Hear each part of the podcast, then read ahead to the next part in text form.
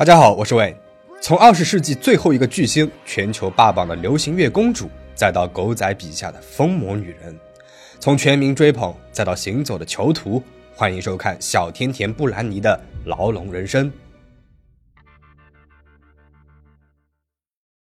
一九八一年，布兰妮出生于密西西比州的一个小镇家庭。小镇的生产水平不高，母亲林恩和父亲詹姆斯收入一般，感情呢也不好。喝酒、吵架、动手是常有的事儿，以至于后来两个人离了婚，都被女儿称作是家里面发生最好的事儿了。布兰妮在家中排行老二，上面有一个哥哥，下面有一个妹妹。俗话常说，老二总是最没有存在感的一个孩子了。但是布兰妮是个反例，她小小年纪就展现出来了艺术天赋，成为了爸妈的重点培养对象。父亲詹姆斯沾沾自喜地对好友说：“女儿将来一定会发大财，会给她买一艘船。” The only thing Jamie ever said to me was, "My daughter's going to be so rich, she's going to buy me a boat." 布兰妮的演艺人生始于三岁，尽管手头拮据，为了培养女儿，母亲林恩还是为布兰妮报名了舞蹈课、声乐课、体操课等等你能够想到的艺术类课程。父亲詹姆斯呢，大多数时间都是在坐等女儿暴富，时不时还要为培养女儿花出去的钱和林恩吵吵嘴。有一次舞蹈课，布兰妮被选中在一场演奏会上表演，从此开始了她的童星演艺生涯。凭借着可爱的外表和甜美的嗓音，布兰妮频频在当地的舞台和教堂唱诗班亮相。用布兰妮自己的话说，她很小的时候就知道以后想要干什么了，就是拥有自己的一方舞台。一九九零年，迪士尼频道的《米老鼠俱乐部》正在挑选小演员，母亲林恩就特意带着八岁的布兰妮去亚特兰大试镜。还成功的入围了六强，但是由于当时的布兰妮年纪太小了，没有被节目的制作人录用，而是将她介绍给了一位名字叫南希·卡森的星探。在卡森的介绍下，布兰妮暑假期间在纽约的艺术专业学校进行了更加专业的学习。一九九一年，十岁的她就登上了一档名字叫《寻星》的才艺表演节目。虽然没有获胜，但是她在短短的两分钟时间里一展歌喉，艳惊四座，打响了自己的知名度。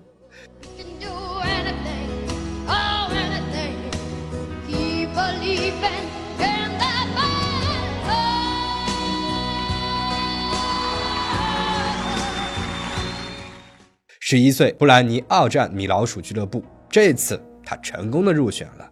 这个节目组也可以说是藏龙卧虎了。克里斯蒂娜·阿奎莱拉、瑞安·高斯林等今后名声大噪的歌手演员都是卡斯之一，包括后来与布兰妮有着爱恨纠葛的贾老板贾斯汀·丁布莱克也在其中。很可惜，米老鼠俱乐部在播出两季之后就被砍了，合约结束之后，布兰妮的演艺事业陷入了一段停滞期。她从纽约回到了路易斯安那州，重返校园。虽然期间也没少试镜，但是纽约的发展道路似乎从她离开的那一刻就按下了暂停键。当时五花八门的男团、女团组成了音乐圈的半壁江山。布兰妮呢，本来也要走上女团路的，但是她的母亲林恩不甘心啊，她将女儿的唱跳录像带寄给了一个朋友拉瑞鲁道夫。布兰妮在引荐下被 Jive 唱片公司看中了。十六岁的布兰妮迎来了人生转折点。即将登上欧美流行乐坛的历史舞台。一九九七年，十六岁的布兰妮签约了 Jive 唱片公司。这家唱片公司是索尼旗下的 RCA 唱片公司的子公司。后街男孩、超级男孩等都是旗下的艺人。千禧年前后是欧美男团的辉煌巅峰期，优秀的女性 solo 歌手虽然很多，但是对于青少年流行乐市场来说，相对不是那么的吃香。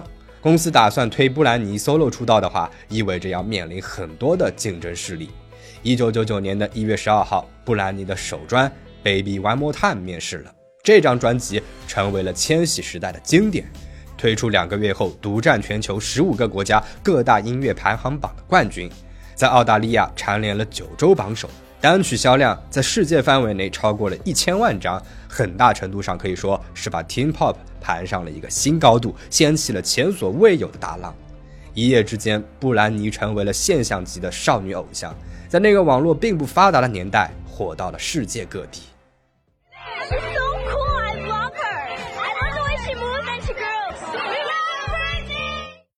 artist of the year would be. And the choice female artist is. And the choice female artist is. And the winner is. Britney Spears. Britney Spears. 布兰妮的风格面向的主要是青少年的市场，他自己在当时啊也还只是一个青少年。他的第二张专辑《布兰妮》中一改手专甜酷高中生形象，走向了热火性感路线，这一改就迎来了很大的风波。恰逢当年总统克林顿与白宫实习生的性丑闻事件轰动全国，闹得沸沸扬扬。布兰妮就好比一棵新长出来的树，恰好迎上来了这阵狂风。再加上布兰妮呢是基督教，粉丝当中不乏教徒，所以流行乐公主的不合宜打扮成为了众多保守派的眼中钉。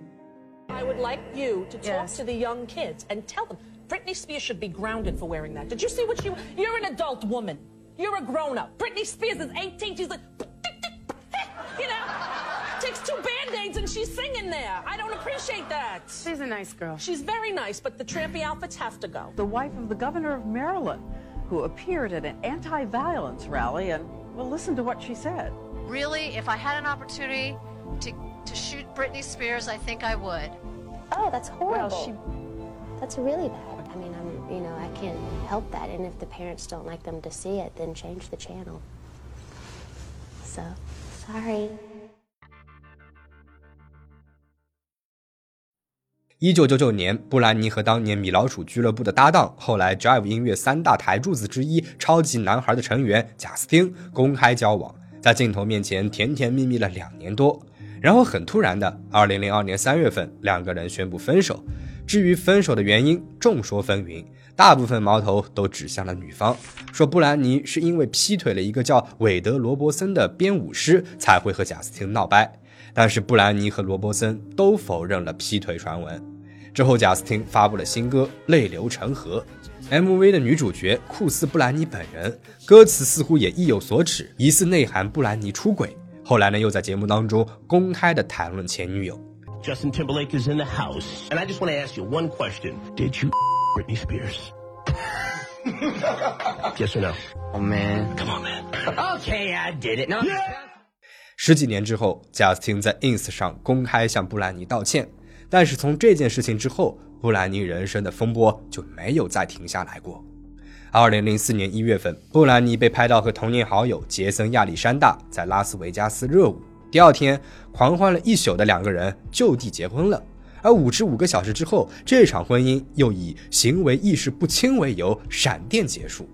二零二一年，杰森的律师在接受采访的时候表示，提出结婚的人是布兰妮，但是叫停这场婚姻的人是布兰妮的母亲林恩。他带着一众律师浩浩荡荡地杀到拉斯维加斯，让两个人注销了婚姻。接着就是在同一年，那个著名的孩子他爸凯文·费德兰上线了。凯文是好莱坞一间酒吧的舞者，给贾斯汀伴过舞。布兰妮和凯文一见钟情，随后邀请对方共赴欧洲行，疯狂热恋。短短三个月后，两个人结婚了。但是这段婚姻从一开始就注定了结局。I feel like I've been missing out. Okay. I feel like I've been missing out on life. Like what part of life? Life! 媒体扒出来，凯文其实是有一个女友的，而且当时那个女友已经怀了他和凯文的第二个孩子，因此布兰妮又多了一个名号——家庭破坏者。一年之后，布兰妮和凯文的大儿子肖恩出生了。初为人母的布兰妮有意无意地开始减少曝光，在马里兰的新家度过了一段再平常不过的小家生活。但是这段时间呢很短暂，因为媒体已经等不及了。二零零五年前后，布兰妮的一张私生活照片平均能够卖到一百万美元。当年还曾有澳洲狗仔说过这样一句话：“拍上一张布兰妮的照片，我就能够买房了。”面对巨款的诱惑，狗仔队长枪短炮的趋之若鹜，谁都想拍上一张照片，但是谁也不想只拍一张。这些镜头已经不能够用放大镜来形容了，而是显微镜。从前他有浪荡偶像贾斯汀女友的身份被人口诛，而如今生了孩子，就有了母亲的这个身份，供人必伐。有狗仔拍到了一张布兰妮开车带孩子的照片，照片当中她没有将孩子放在安全座椅上，而是一边开车一边抱在腿上，凯文呢就坐在副驾驶上。媒体开始抨击她是一个不称职的母亲。布兰妮在采访的时候解释了当时的实际情况：她去星巴克买了一杯咖啡的功夫，就被一大群的记者给围住了。才在慌忙之下带着孩子逃离了现场。照片事情不久之后，布兰妮再次因为媒体的围追堵截，差一点绊倒，脱手将怀里的肖恩给摔了出去。事后，布兰妮心有余悸，在餐厅里面哭了起来。而这一幕也被狗仔给拍了下来。第二天，布兰妮没有抱稳孩子的新闻就出现在了头版头条，说她只顾着抢救手里面的杯子。二零零六年，布兰妮再次怀孕，生下了和凯文的第二个孩子。当时，她和凯文的婚姻已经走到了尽头，布兰妮便申请了离婚和单独抚养权，希望独自抚养孩子。紧接着，第二天，凯文也申请了单亲抚养权，两个人开始了全美瞩目的夺子大战。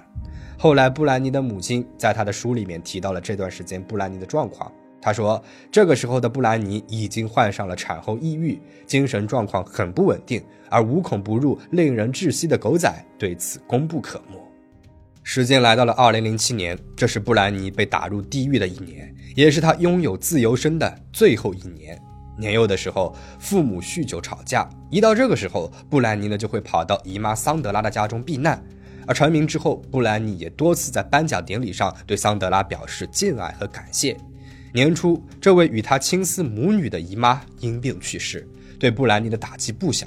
同时，抚养权之争也是愈演愈烈。而在这个节骨眼上，她的一任前男友伊萨克·科汗又跳出来搅浑水，爆料两个人交往时候的隐私，企图加入分食这个女人的媒体，分上一杯羹。布兰妮的精神状况来到了临界点，在一次又一次日常的围追堵截后，她走进了一家理发店，当着所有的面剃掉了她的头发。而这件事情在当年可以说是震惊了欧美娱乐圈了。事后，理发店的店主还在网上卖了布兰妮的头发，开价就是一百万。二零零七年二月二十一号，前夫凯文紧急申请了两个孩子的监护权听证会。布兰妮得到消息，开车前往凯文所在的圣佛南多，却吃了一个闭门羹。紧接着，又在加油站被狗仔围堵。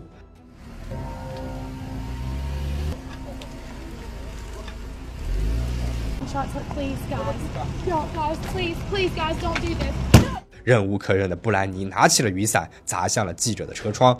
而讽刺的是，二零一七年被砸车窗的这名记者在网上拍卖起了布兰妮的绿色雨伞，开价十万美元。就这样，曾经的甜美流行乐公主，成为了媒体笔下人们口中酗酒、神志不清、三天两头出入精神疗养院的疯子。布兰妮和身边的人是越走越远，几乎找不到可以信任的人了。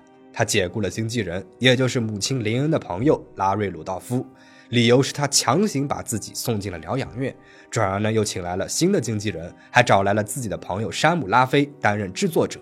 这场主权战当中最有意思的，其实就是布兰妮的父母了。先是父亲詹姆斯大肆宣扬女儿有病要治，然后公开站边被解雇的拉瑞。再是母亲林恩插手两个孩子的抚养权事宜，私自和拉瑞合作。每个人都比布兰妮更想要控制布兰妮。为解释近期的状况，布兰妮写了一封信件给粉丝，但是这封信也被媒体做成了阉割版。二零零七年 VMA 演出现场，布兰妮因为演出服和她的身材，又被来自四面八方的口水给淹了一边。上台前，主持人言语羞辱了布兰妮和她的两个孩子。Twenty-five years old, and she's already accomplished everything she's going to accomplish in her life. It's, it's mind blowing. And she's so grown up. She's a mother. You know, it's crazy. It's weird to think that just a few years ago on this very show, she was this like sweet, innocent little girl in slutty clothes riding around with a python. Have you seen Britney's kids? Oh my God. They are the most adorable mistakes you will ever see. They are so cute. They're, they're as cute as the hairless vagina they came out of. I'm, what? I'm serious. They're this cute, you guys.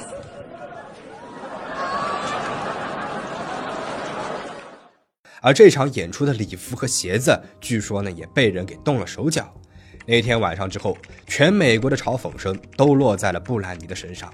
紧接着十月份，她又失去了孩子的抚养权，只获得了每周一晚的探视权。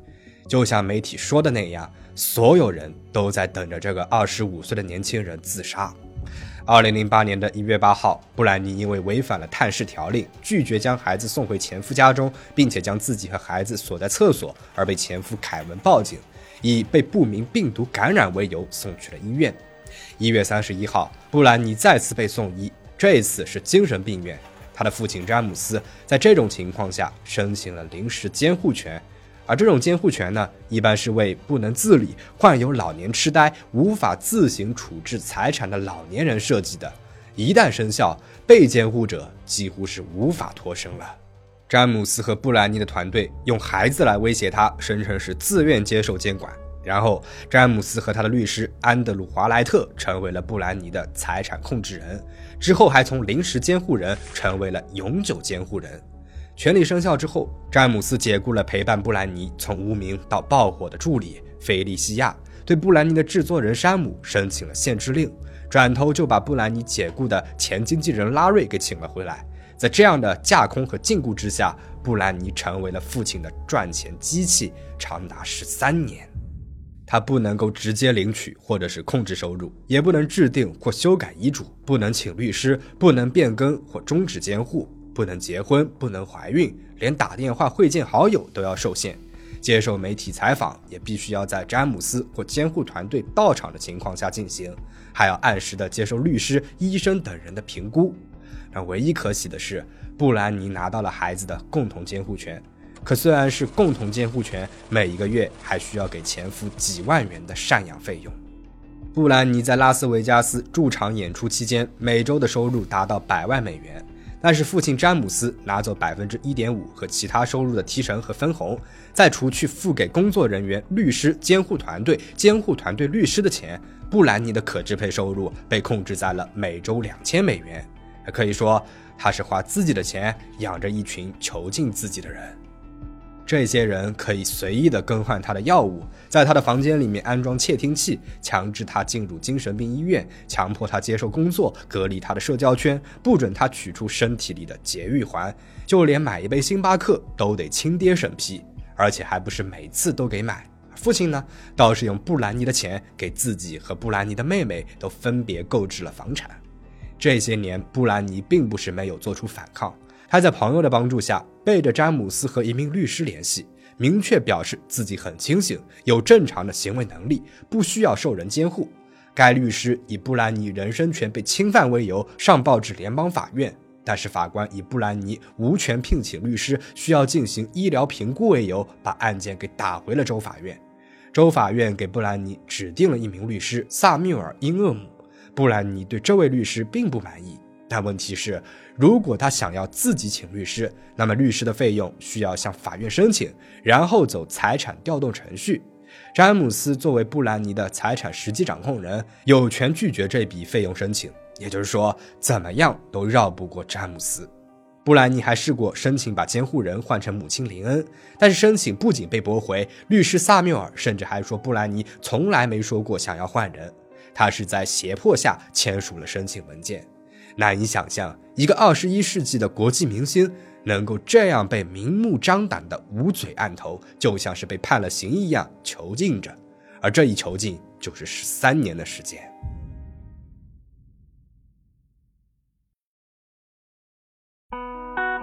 Baby, what are you going to be when you grow up? I'm going to be the president of the dog states.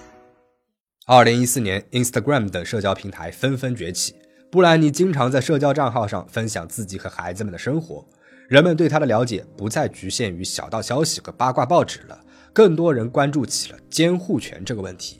布兰妮的粉丝总结了她这十几年的工作量：客串电视剧、四张专辑、三次巡演、拉斯维加斯赌城四年驻场、品牌代言、综艺节目等等。这像是一个没有自理能力、没有自主意识的人吗？显然不是。英国《每日邮报》发布了一封布兰妮的手写信件，他在里面写满了父亲对自己的控制。粉丝还在 ins 账号上看出了布兰妮求助的蛛丝马迹。Um, I'm a Sagittarius. I'm very keen on freedom. I love freedom. I love independence. 还比如，有人在评论当中说：“如果你需要帮助，下一条视频就穿黄色的衣服。”第二天，布兰妮就穿着黄色的上衣出镜了。甚至有粉丝成立了专门的研究小组和播客，专门分析这些帖子。二零一九年，布兰妮突然宣布自己将取消原定的演出，理由是父亲病重。几个月后，布兰妮再次传出了入住精神病医院的消息。报道出来的第二天，一通匿名录音席卷了网络。Hi there. Um, I cannot disclose who I am. I used to be a paralegal for an attorney that worked with Brittany's conservatorship. I am no longer with them. Brittany has been in the mental facility since mid-January. Of course, uh, I'm just a paralegal. I haven't had any contact with her, but um, from what I understand, this was uh, not a decision she made. 网络上逐渐开始了一场解放布兰妮的运动，呼声越来越高，影响力也越来越大。各路明星、杂志纷纷扬旗呐喊，还布兰妮自由。 粉丝们举着牌子，喊着口号，就发起了游行。在此期间，布兰妮的前夫凯文还申请了对詹姆斯的限制令，理由是詹姆斯和孩子起了肢体冲突。二零一九年九月份，詹姆斯以生病为由，暂时辞去了监护人一职，由他人代理，但是依旧手握布兰妮的财产。詹姆斯暂退后，母亲林恩以担心女儿健康为由，加入了监护团队。而入局之后，林恩用布兰妮的钱给自己买了一套两百万的豪宅，布兰妮呢还每年要额外给这套豪宅十五万美元的维护费。内部人员大换血，利益资源重新分配，监护团队终于开始有了瓦解的迹象。二零二零年的听证会上，布兰妮再次申请了撤销监护，虽然又被驳回了，但是至少这一次她的财产改为了信托公司和法院指定会计接管。胜利的曙光正在洒向布兰妮。紧接着，他的律师、经纪人也都纷纷离职。到了二零二一年八月，布兰妮终于拿回了属于自己的财产。而他拿回财产做的第一件事情，就是买了人生当中的第一台平板电脑。十一月十二号，布兰妮的监护权被最高法院正式取消。被关了十三年后，这位巨星重获自由。同年，布兰妮与小自己十二岁的男友结了婚。布兰妮的故事到这边就讲完了。被唱片公司包装，被舆论霸凌，被父母利用，被经纪团队监视。如果布兰妮要写自传的话，这些将是她四十岁之前的主要章节。看似被动了大半辈子，实际上布兰妮的人格底色却是十分热烈的。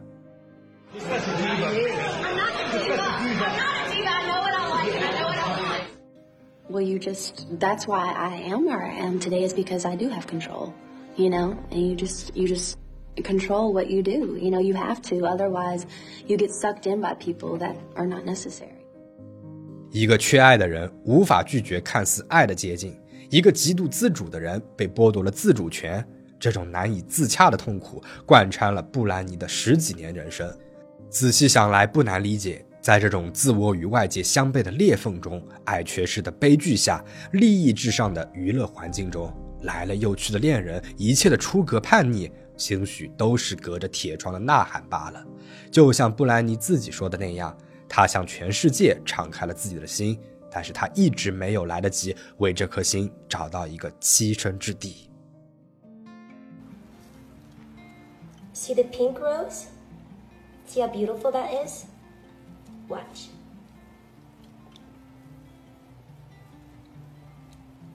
It's just soap.